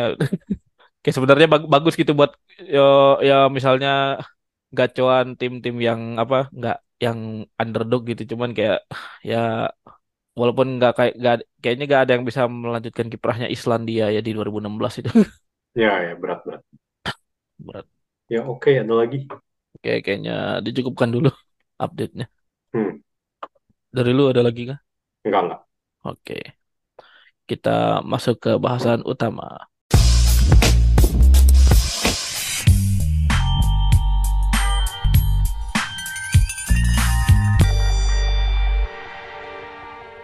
hari ini kita mau bahas apa nih Ya, kita mau bahas uh, matematikawan yang apa ya, berkebutuhan khusus lah ya.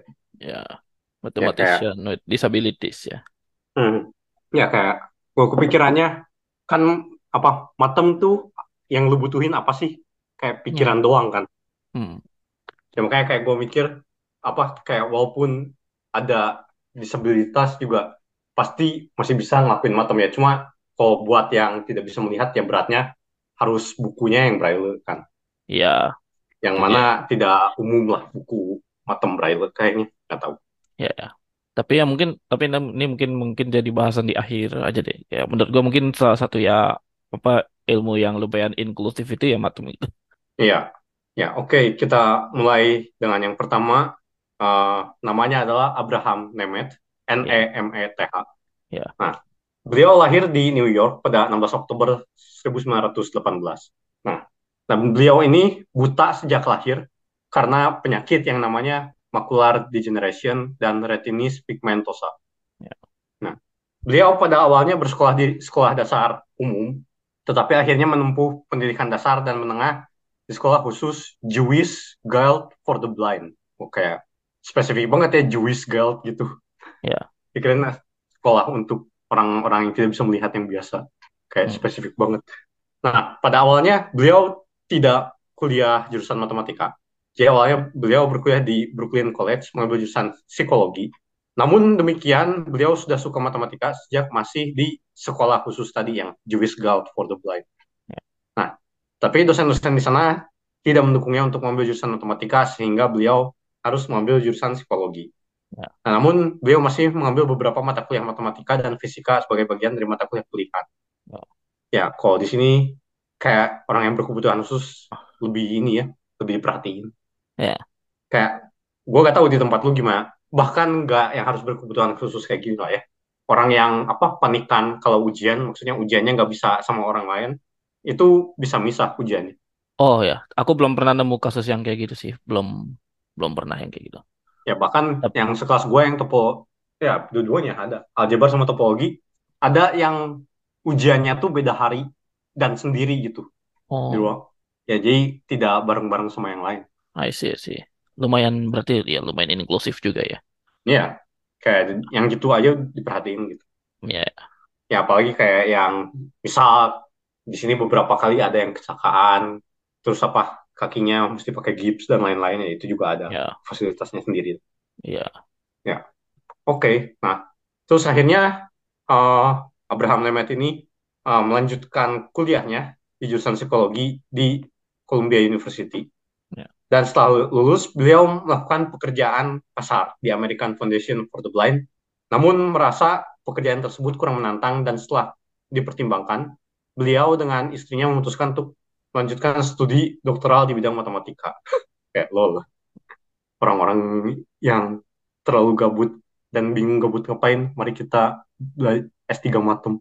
Ya, Ya. gak gabut ya Nah, mungkin itu dan self fulfilling, apa? kurang self fulfilling kalau kata beliau itu. Ya, kayak ah, mending ini mah bongkar ubin pasang ubin lah, bosen.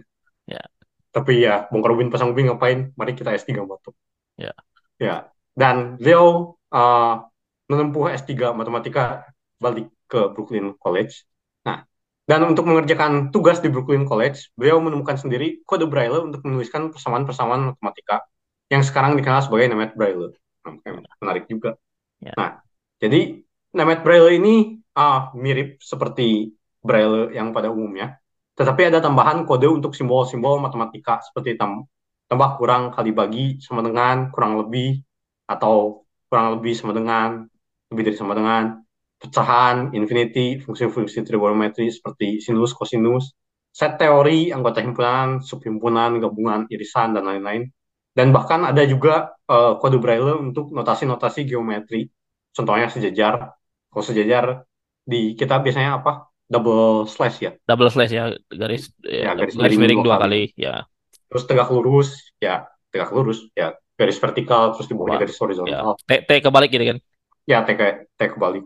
Ya, Ya, terus ada juga bahkan simbol Braille untuk segitiga, persegi, dan lain-lain, dan juga huruf-huruf Yunani, kayak kayak alfa, beta, dan lain-lain. Hmm. Nah, sambil menempuh studi doktoral, nah, jadi ah doi apa balik ke Brooklyn College-nya ya cuma buat pelajari ulang ya ya dari buat belajar ulang laginya ya. Ya, tapi sebenarnya S3-nya di Wayne State University. Ya, Nah, jadi ya sambil S3 udah tebar jaring untuk cari kerja di berbagai universitas. Ya, standar lah ya, maksudnya sebelum lulus juga pada begitu kan di sini ya, ya. Ya. Nah, dibantu istrinya yang mengetikkan lamaran kerja untuk beliau. Nah, beliau melamar ke berbagai universitas untuk mengajar, tetapi ya kebanyakan nolak. Alasannya ya karena beliau tidak bisa melihat. Hingga akhirnya ada dua universitas yang mengundang beliau untuk wawancara, yaitu University of Colorado dan University of Detroit. Dan pada akhirnya beliau memilih uh, pekerjaannya di University of Detroit dan beliau mengalami peningkatan karir ya standar aja kayak yang tenure track dari asisten profesor, associate terus ke full profesor. Ya. Nah, terus meskipun beliau buta, namun beliau bisa menulis di papan tulis ya. Jadi ini skill yang beliau pelajari sejak kecil, menarik juga. Nah, beliau juga sempat ditunjuk menjadi chairman Michigan Commission for the Blind selama dua tahun, meskipun beliau tidak menyukai politik. Ya, sudah jelas lah ya, kayak ada orang menarik, terus posisinya menarik, ya saatnya ditarik politik. Nah, terus ya beliau uh, karir matematikanya mengembangkan sistem pengucapan teks-teks matematika yang bernama MathSpeak, karena berdasarkan pengalaman beliau, ketika dibacakan teks-teks matematika, orang-orang membacakan sebuah notasi dengan beberapa cara berbeda. Dan ingat ini zaman dulu ya, maksudnya Ya, belum ada komputer belum ya, berkembang pesat. belum ada seri gitu kan, belum ini. ya. Dan kalau sekarang sih udah ada MathSpeak yang bisa diprogram ke komputer dan akan membacakan persamaan-persamaan matematika dalam ebook atau website yang didukung fitur ini. Ya. Oh ya. Jadi ingat gua di UAE sekolah gratis enggak? Sekolah gratis. Gua gua Tahu? pernah baca ada ada sek- sekolah katanya gratis, cuman nggak tahu itu kayak di Dubai apa ya. Kalau Oh ya. Di sini kalau di sini apa teman-teman aku yang kuliah bayar juga eh teman-teman aku yang kuliah terus sambil anaknya sekolah bayar sih Oh, kalau kuliah sih kayaknya iya ya. Hmm. Oh, maksudnya oh ngerti ngerti. Oke, ya kalau di sini gratis sih. Kayak gua ada kenalan postdokan yang dari orang Indo. Ya karena di sini sekolah gratis dan dikasih Chromebook gratis dari sekolahnya. Jadi kalau sam- sampai kelas 3 belum boleh dibawa pulang, tapi kelas 3 dan seterusnya si Chromebooknya dibawa pulang sih. Chromebook ini apa nih Store Ya aplikasi. Ya jadi dikasih iPad terus ada Chromebook. oh iya semacam ini ya apa Chromebook Ya, Chrome ini kayak Google Chrome-nya itu Google Chrome kan iya, Iya Chromebook eh, lap semacam laptop ya berarti iya. Iya ya Ya, terus bukunya di sana semua. ya I see. Ya terus semacam laptop tapi ya bukan laptop juga. Ya ya gitulah ya. Bukan lebih murah dari laptop lah ya. Hmm. Ya makanya di sini di sini mantap juga makanya pendidikan. Ya. Temen aku gak tahu Ya. ini kalau aku mungkin karena bukan Emirat ya, bukan bukan bukan lo- lokal. Kalau lokal katanya aku pernah tahu tahu dari Nas Daily juga sih katanya sekolah gratis gitu. Oh, Tapi itu gak tahu Ya ini di, juga di, kan di sini apa di Dubai gitu. kan orang Indo kan, bukan orang lokal, tapi Ya kalau di sono kalau di sono bagus lebih bagus berarti. Hmm, Ya. ya.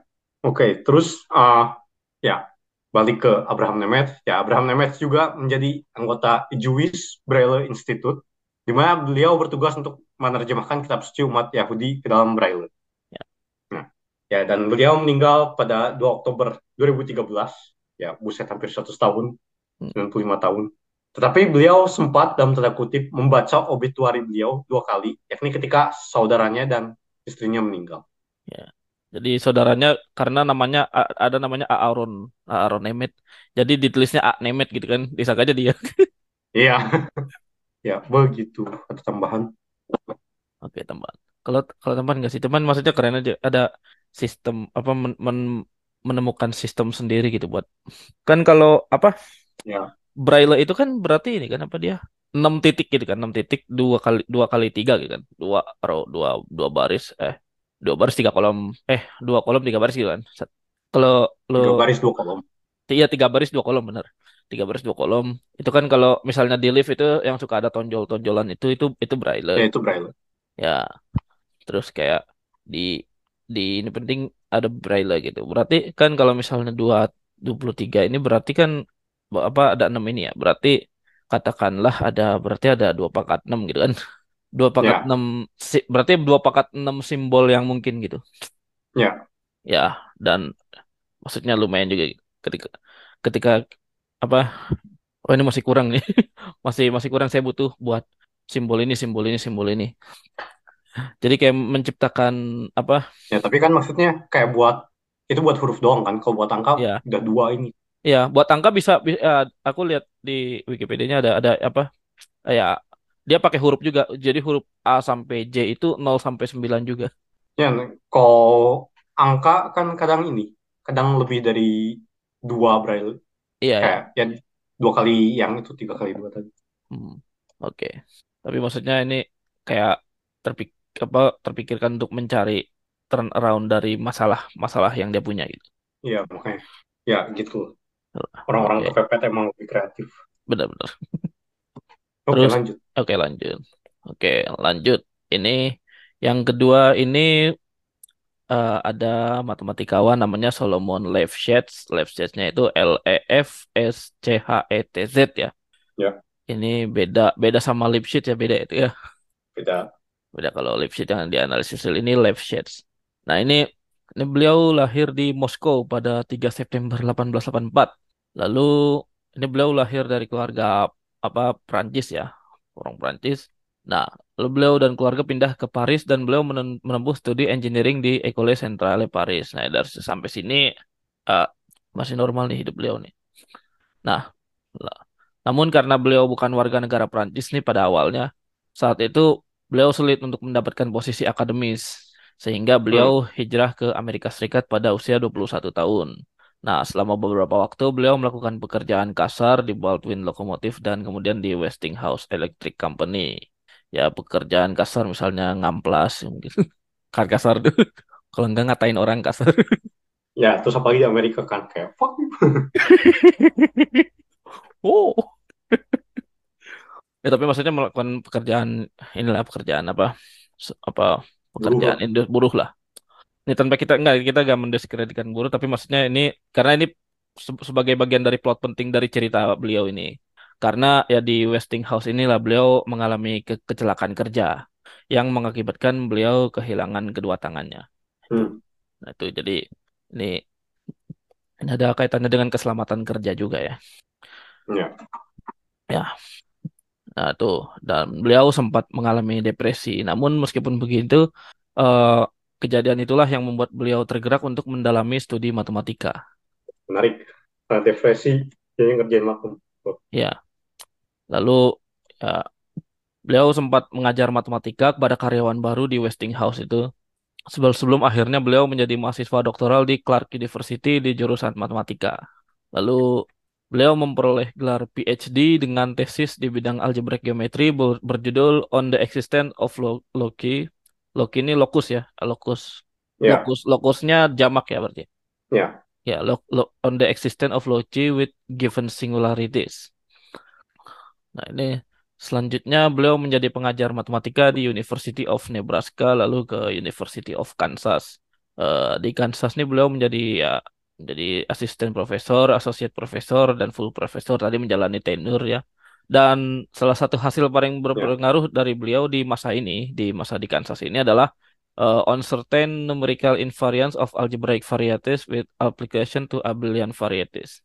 Nah, Lalu, nah beliau bisa dibilang ya salah satu bapak topologi ya, salah satu Oh, hmm, ya tapi lebih banyak di algebraic geometri sih. ya algebra geometri benar, salah satu bapak bapak topologi dan algebraic geometri. Dan beberapa hasil temuan beliau ini di antaranya ini uh, adalah left-shade fi- fixed point theorem, yakni ini fixed point theorem kan ada banyak ya, ada Brouwer, ada Banach gitu.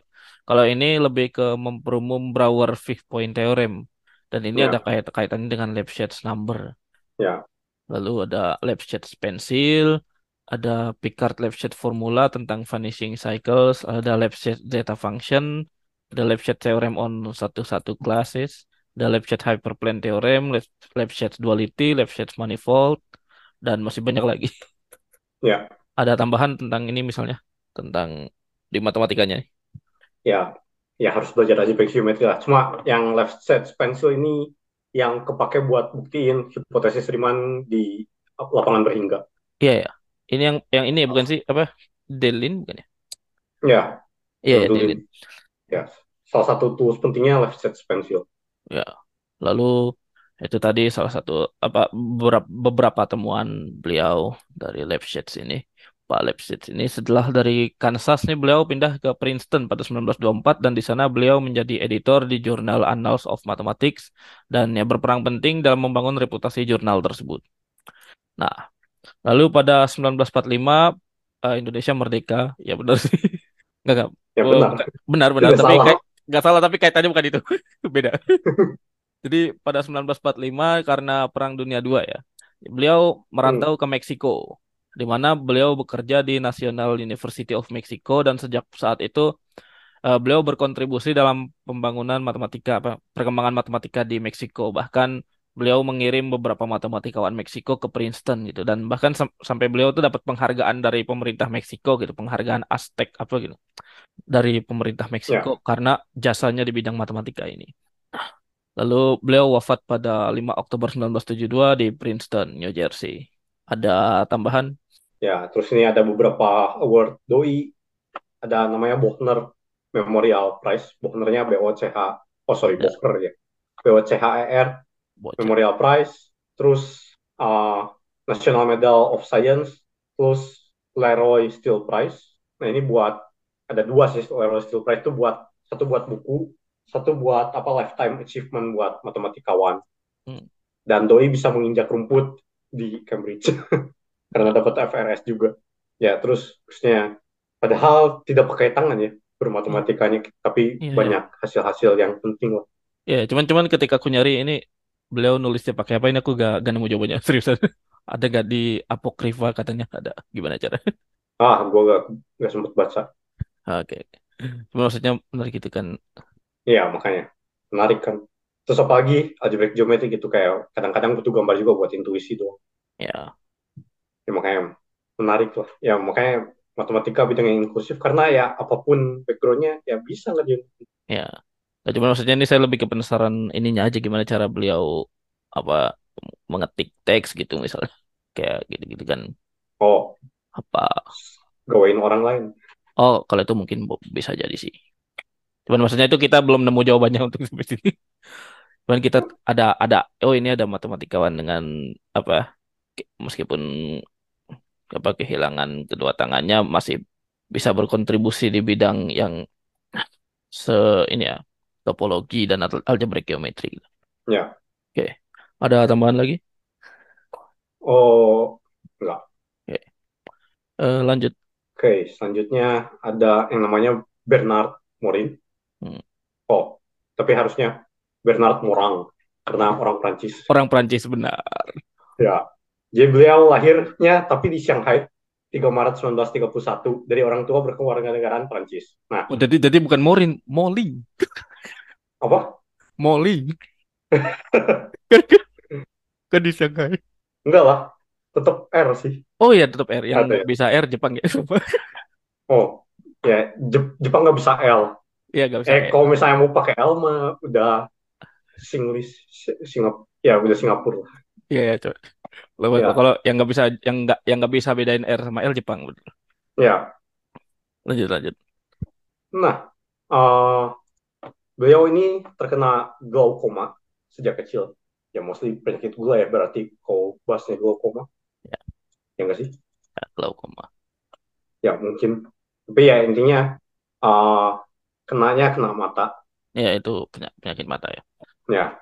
Nah, sehingga eh, beliau akhirnya dibawa ke Prancis untuk menjalani pengobatan sebelum akhirnya benar-benar kali kehilangan penglihatannya secara permanen eh, sejak usia enam tahun. Nah, Hmm. Beliau sangat ingat kenangan pada tahun-tahun sebelum beliau kehilangan penglihatan. Seperti bagaimana beliau tertarik dengan fenomena optik dan kaleidoskop. Buset, padahal baru enam tahun ya. Ya.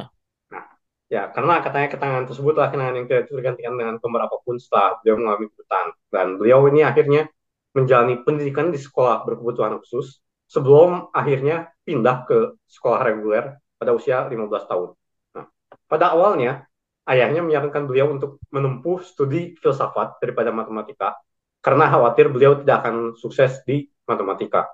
Nah, namun setelah kuliah di École Normale Supérieure, nah selama beberapa tahun beliau justru uh, berpaling dari jurusan yang diinginkan ayahnya yaitu filsafat dan mempelajari matematika salah satunya berkat Henri Cartan ya Henry Cartan. Nah, terus akhirnya setelah beliau menempuh studi matematika, beliau bergabung ke Centre National de la Recherche Scientifique pada tahun 1957 sebagai researcher ya. Jadi kalau ada yang mau Google, cari aja CNRS lah.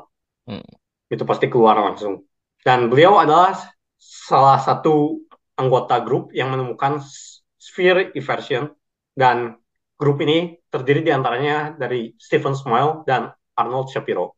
Ya, terkenal ya, Stephen Smile, ya Shapiro juga.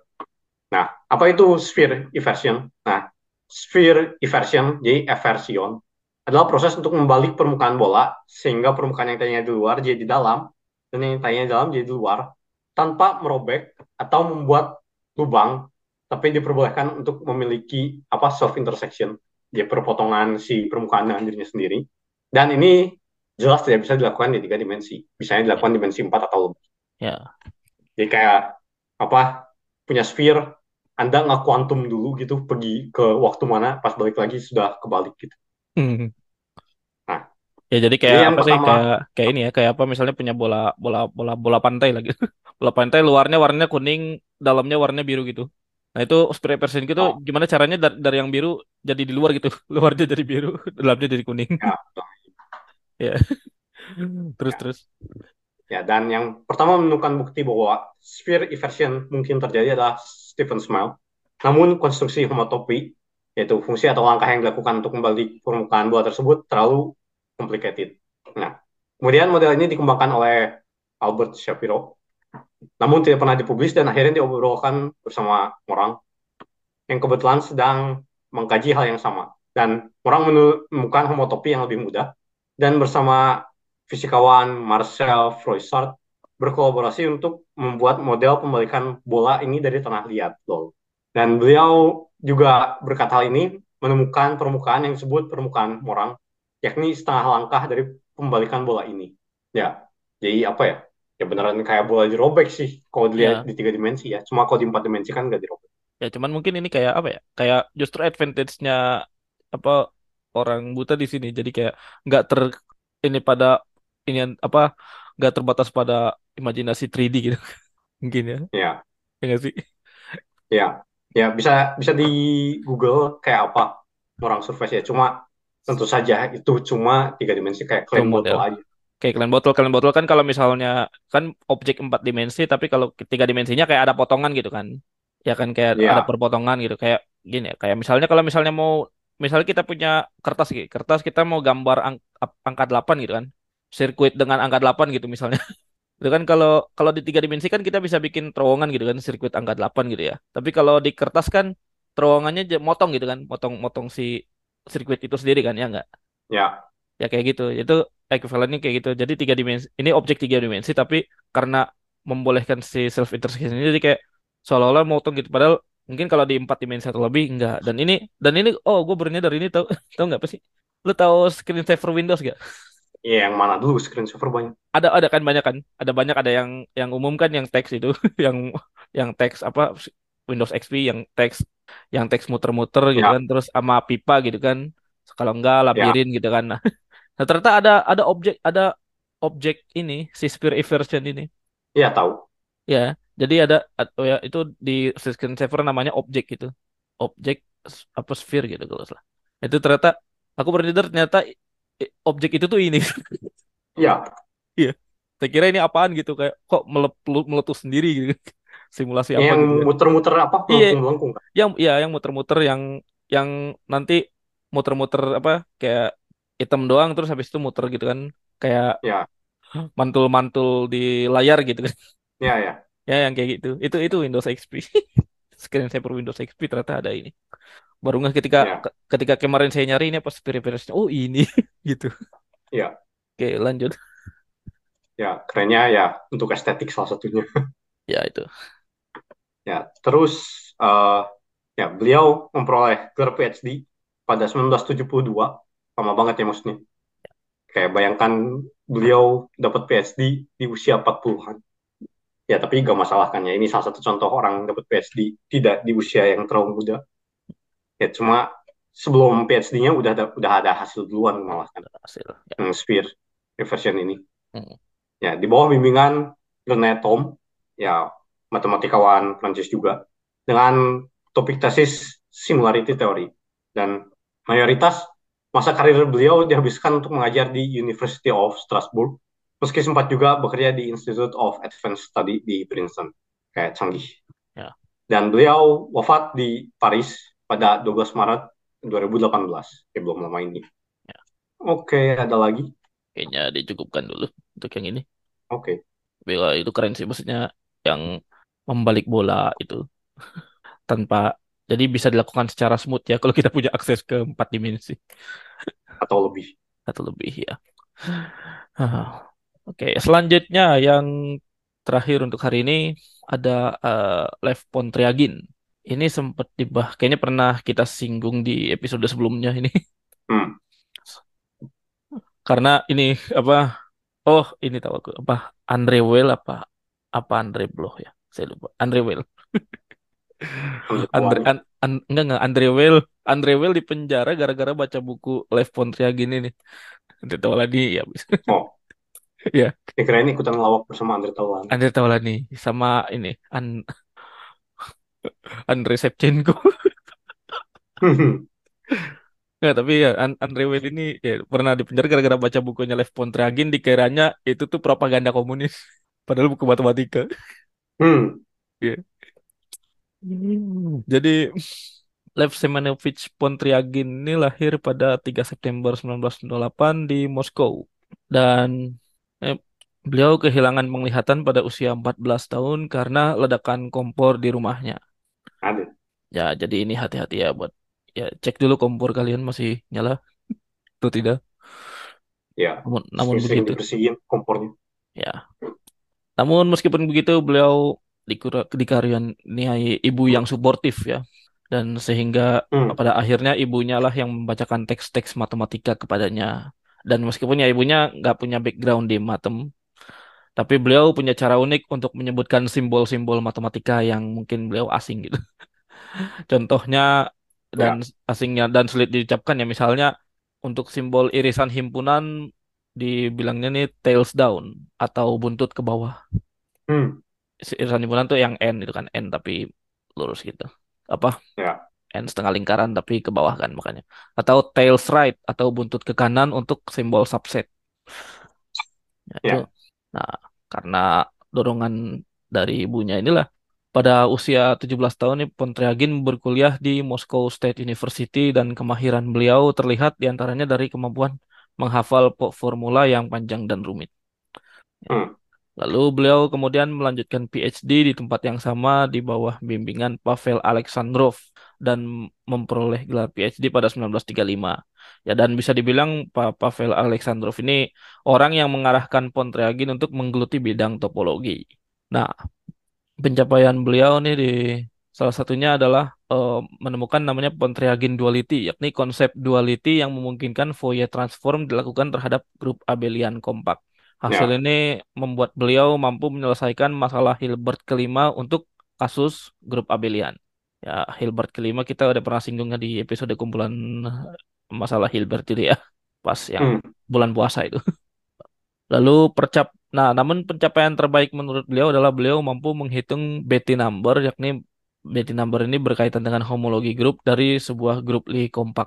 Selain itu, selain tadi tentang apa duality, Pontryagin dan Lie algebra ini, grup abelian dan lain-lain, ini beliau bersama René Thom menemukan teori cobordism, yakni konsep yang menghubungkan beberapa manifold dengan boundary, yakni cobordism ini berasal dari bahasa Prancis, yakni board untuk boundary. Jadi teori-teori boundary sebenarnya ini bisa dibilang karena cobordism.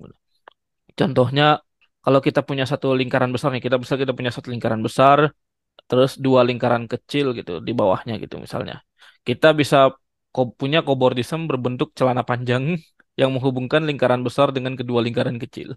Jadi boundary-nya ini kan dua apa tiga lingkaran ya, lingkaran besar, lingkaran kecil. Nah, itu cobordism-nya adalah celana panjang itu. hmm, Ya. Lalu selain topologi, beliau juga bekerja di bidang teori optimal control dan menemukan namanya Pontryagin maximum principle yang menyatakan bahwa solusi optimal dari suatu masalah optimal dari suatu masalah optimal kontrol harus meminimumkan Hamiltonian dari masalah tersebut.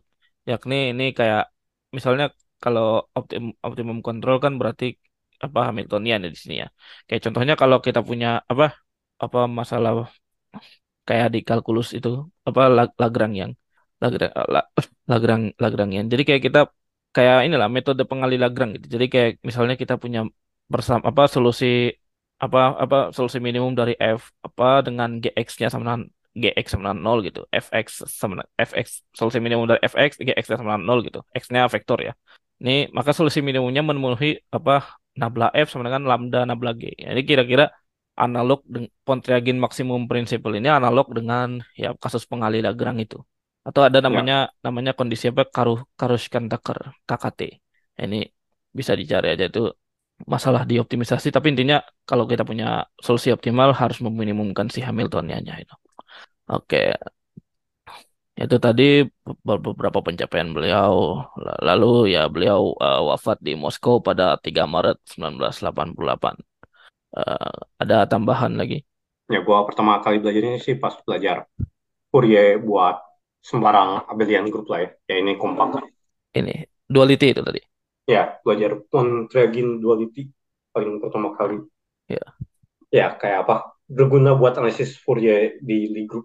ya, Nah, Oke, terus ya tadi udah disebut juga ya beberapa pencapaian kayak yang mantap bisa sampai menyelesaikan uh, apa Hilbert problem kelima ya, kayak wow ya terus ya sebenarnya ada juga apa matematikawan yang tuli ya ya cuma lebih kita ya, belum masukinnya ke sini ya itu, ya. Oh ya, oh ya. Kalau ngomong soal tuli, kan kan ada sempat yang di Indonesia tuh lagi apa di Twitter mungkin ya kayak sempat ribut ini orang tuli sebutannya tunarungu apa tuli. Tapi kalau kata orang-orang apa komunitas teman tuli itu, katanya mereka ah lebih suka lebih suka disebut tuli gitu. oh oke ya ya jadi ya menarik lah ya ya dari sini pelajarannya apa ya silahkan anda depresi dulu siapa tahu tertarik matematika oh tidak Enggak, bukan, bukan, bukan, bukan, bukan. Eh, tapi masih ya masih masih banyak ya berarti selain ini ya tadi ada yang matematikawan tuli siapa? ada gue lupa namanya eh, dari Inggris sih. Terus yang ya ada lagi oil tuh namanya kan ya siapa siapa? oh tahu fungsi Heaviside kan Heaviside. Oh, Heaviside tahu tahu. ya ya itu orangnya juga tuli He- Heaviside itu. Oh iya. Ya terus ini yang cewek Kathleen Ole Renshaw Hmm, ya Inggris sih ya terus ada beberapa lagi lah ya ada lagi. Euler juga. Euler kan pas menjelang akhir, ah, Euler mah buta kan, bukan tuli. ya ya, buta buta buta. Ya, menjelang menjelang akhir hidupnya beliau ya. Ya, Tapi kayak katanya kata kata beliau justru karena saya tidak bisa melihat jadi tidak banyak distraksi. dan emang lebih produktif kan. Dia lebih produktif Wah, ya kata beliau gitu. kelihatannya bermasalah. Kayak, Iya. wow, ini makanya mantap lah. Terus ada ada ada lagi yang disability, tapi ada yang disability mental ada si ini apa Andre Blow kalau salah. Oh, itu bahaya. Ya ya. Ya tapi Ya, ini itu itu itu keluarga. itu, itu kita pernah bahas juga itu di Ya, yang jeruji. ya. Terus uh, Pondragin ini pernah jadi vice president apa ya? Wakil presiden ya? Hmm, Ya nggak sih? apa? Vice president tuh wakil presiden. Coba coba. Eh, vice president ya wakil presiden benar-benar wakil. Ya, jadi Pondragin pernah jadi wakil presiden IMU, IMU, International Mathematical Union. Ya. Ya, maksudnya tinggi juga posisinya. Ya. Ya makanya mantap lah. Ya oke, ada lagi. Ah ya ini mak- jadi tadi soal diskusi yang tadi yang aku mau bahas di awal itu loh. Yang apa? Ya men- menurut aku ya berarti itu ketika ketika aku bikin materi buat ini ini keren-keren juga gitu. Dan mungkin itu ya bisa dibilang salah satu bukti bahwa apa matematika ini ilmu yang inklusif ya gitu. Kayak yang penting tuh Hmm, lebih ke konsep kan. Beda misalnya ya, kayak kayak sains kayak kalau sains kan mungkin mesti ada pengamatan meskipun kalau untuk yang kayak teori-teori mungkin bisa-bisa aja gitu cuman kayak kayak apa ya kayak mungkin kayak kimia atau biologi itu kan lebih butuh pengamatan gitu ya, ya, jadi ingat apa yang yang ada kan yang yang yang apa matematikawan Malswin Butawar ya. So siapa ya Chang. oh Sowecek ya Oh ya, dosen topologi gua buta warna. oh iya iya. Iya, tapi kalau ya kalau Butawar sebenarnya nggak terlalu masalah kan karena even di matematika kalau istilahnya kan ada ada yang bilang istilah coloring itu agak ini ya agak ya, buat ya. Tapi buat maksudnya buta kan warna lu ngasih simbol doang aja. sebenarnya ya bisa bisa diganti dengan labeling gitu. Iya, labeling. Coloring kan sama aja maksudnya. sama aja Cuma ngasih angka gitu kan. nama aja. Iya, ya tapi jadi inget juga ada teman aku yang yang buta warna tapi masih lolos kimia gitu. Oh epic itu. epic ya itu itu. Tapi dia ngambilnya analisis kimia analisis. Hmm, tapi ya itu maksudnya kayak untuk satu ilmu bahkan ketika ketika aku baca ini kan kebanyakan ada tadi yang apa buta gitu. Kayak gimana ya cara meng mempersif sebuah konsep matematika apalagi apalagi apalagi ketika saya terkejut ini kok kerjanya di topologi gitu di di sesuatu hmm. yang mungkin butuh apa algebra geometri gitu. Mungkin sesuatu yang butuh gua butuh visualisasi untuk ini. Tapi ternyata tapi ternyata dari dari contoh tadi kita bisa melihat mungkin justru dengan bisa jadi kebutaan itu sebu- sebuah advantage tersendiri. Jadi kayak tidak terbatas pada bentuk fisik gitu. Ya, kalau kata apa gambar geometri adalah yang ben- apa kalau adalah di soal geometri gambar geometri selalu salah. Apa atau, atau ada oh quote ya, apa sih quote-nya gambar bisa menipu. iya. Ya, tapi maksudnya itu nah kalau bicara inklusivitas nah itu dia gimana caranya kita bisa membuat matematika lebih inklusif gitu? Untuk ini mungkin kita mesti bicara ke expert dulu ya. Ya, Soalnya ketika aku ngebayangin gimana caranya ngajar, makanya kalau gimana caranya mengajar at least yang yang ini dulu lah kayak geometri, kayak kalau sejajar mungkin mungkin bisa kali ya, kayak misalnya eh, orang buta gitu, misalnya dikasih kayak bukunya tapi emang khusus sih, tapi kayak bisa kali ya. Kayak apa dikasih hmm, misalnya garis sejajar itu kayak gini loh gitu. Jadi kayak pakai tekstur gitu intinya. hmm. Ya, cuman kayak gimana cara mengajarkan misalnya kalkulus gitu. Makanya bener udah kayaknya paling bener kalkulus ya itu untuk setiap delta betul karena kalau misalnya bisa digambar kan hmm. Tapi mungkin ada cerita nggak dari Lawrence ini terkait mungkin inklusivitas gitu. Kalau di aku kalau di aku mungkin ya ya di tempat-tempat ini adalah kayak misalnya yang buat kursi roda tuh ada gitu. Oh di sini juga. Ya, di sini mah banyak lah. Banyak ya. Ya, Ya. kayak Yang buat yang ya ya ada juga gua ketemu orang yang bermasalah penglihatannya. Terus ya kayak naik lift kan bisa sendiri. Kayak diarabakan yang lantainya itu. ya Kayak banyak lah di sini mah fasilitasnya juga.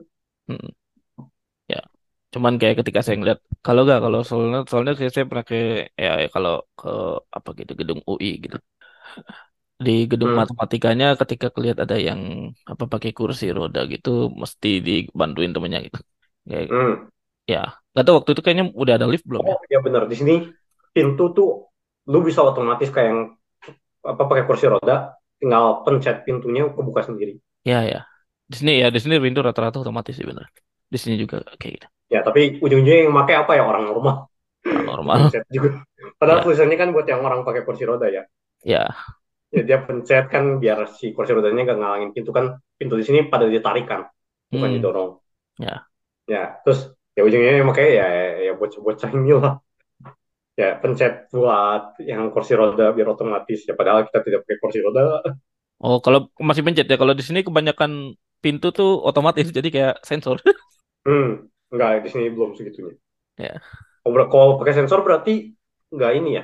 nggak apa. Apa bukannya ke samping bukan Ke samping, benar. do ya bukan do yang ke luar atau ke dalam. Iya, ya, ke samping betul. Hmm, hmm. Nah, Ya. Cuman maksudnya kalau ketika kita bahas disabilitas ya, kita kalau ketika kita di Indonesia kayaknya agak PR juga gitu karena yang jalan-jalan itu tuh masih ngeri juga tahu nggak sih kan kalau misalnya yang ada di trotoar itu kan suka ada yang kuning-kuning itu kan. oh ya, ha. Tahu kan yang kuning-kuning yang eh, timbul Ya itu. ya, Itu kan sebenarnya buat buat buat orang buta kan. ya. Cuman kadang-kadang ketika lihat ini kok mencar-mencar. Udah gitu Oh satu iya kadang mencar, Karena kadang tidak kadang rata ya, kadang menuju ke suatu tempat yang tidak rata sama sekali gitu kayak ke batu-batuan gitu kan kan ngeri gitu. Iya ya benar benar benar. Maksudnya gitu gitu. Tapi ya gimana ya? Untuk pejalan kaki yang normal aja misalnya yang biasa aja gitu belum kayaknya belum terlalu ini belum terlalu bagus gitu fasilitasnya apalagi untuk yang berkebutuhan khusus gitu. Ya ya. Dan ngomong-ngomong soal disabilitas ini ada ada cerita nggak tahu ini sebenarnya menyebalkan juga sih. Lo, lo tau kan eh, Coldplay baru konser kan kemarin di Indonesia. Ya, Nah, kan dia ada kursi yang apa bukan kursi kursi khusus yang disabilitas gitu ya. ya. Nah, itu ternyata kabarnya ada yang pura-pura disabilitas gitu. Oh, kampret. Nah, itu jadi kayak dapat kursi khusus ya. Padahal masalahnya kok ada yang disabilitas beneran gitu. Yang disabilitas beneran yang Hmm, udah mesen udah mesen kursi khusus disabilitas itu dari jauh-jauh hari gitu jadi kayak gak dapet tempat. Jadi mesti ke tempat-tempat yang susah diakses buat disabilitas gitu. hmm. Kayak ya gimana ya? Ya dulu tadi itu. Maksudnya orang ya kayak kita tadi bacakan apa ma- beberapa matematikawan disabilitas ini mereka berjuang supaya gimana caranya. Ini ada orang normal gitu. Pura-pura disabilitas kan. Ya, ya, ya gitulah mentalitasnya masih begitu lah ya. ya itu. Kayak kayak ada bilang ya kita we don't deserve nice thing ya karena itu. Hmm. tapi ya itu salah satu yang harus diperhatikan ya di untuk in- di Indonesia ya Ak- gimana akses pendidikan terhadap disabilitas itu juga satu. Ya benar. satu akses pendidikan terhadap disabilitas akses transportasi banyak. Hmm, Ya banyak sih. akses transportasi belum ini untuk disabilitas lah. Hmm. oke. Ada lagi? Oh, udah kali ya. ya kayaknya dicukupkan dulu. Ya semoga bisa pendengar bisa mengambil pelajaran ya. Ya, dari cuman beda-beda kan kadang-kadang ada yang ini akhir kamu harus ngelihat orang yang lebih kurang dulu supaya bisa bersyukur. Kataku agak salah juga sih. Sebenarnya yang diambil ya. bukan bukan supaya bersyukurnya. Itu sebagai reminder bahwa lo ini loh mereka yang nggak apa ada yang berkebutuhan khusus saja masih bisa sukses gitu. Kita yang ini yang dikasih kemampuan lengkap gitu. Yang ngapain aja selama ini gitu. Itu seba- lebih ke sebagai reminder gitu. Sebagai remind- Ya, reminder gitu aja kita udah ngapain aja selama ini gitu apakah kita apakah kita menggunakan mata kita menggunakan penglihatan kita menggunakan tangan kita untuk sesuatu yang baik atau enggak karena Ya ini kalau di Islam ya kan semuanya akan di, dimintai pertanggungjawaban kan Hmm, hmm. di akhirat itu. Ta- Mata kamu ngapain aja, tangan kamu ngapain aja gitu. Nah, Oke ya, s- ya oke semoga ada pelajaran yang bisa diambil. Dicukupkan dulu berarti ya untuk episode kali ini. Ya, Ya kalau misalnya kalian tertarik dengan konten-konten matematika seperti ini bisa di follow di Twitter @bebaslinear, di Instagram @podcastbebaslinear. di-share juga ke teman-teman kalian dan di-follow di Spotify. Dan jangan lupa nanti mau ada Spotify Wrap ya. Ya kalau misalnya ada yang Spotify Wrap-nya podcastnya kita lagi bisa di-mention aja ke Twitter atau Instagram seperti biasa agenda tahunan Ya, agenda tahunan Spotify. Oke, sampai jumpa di episode berikutnya.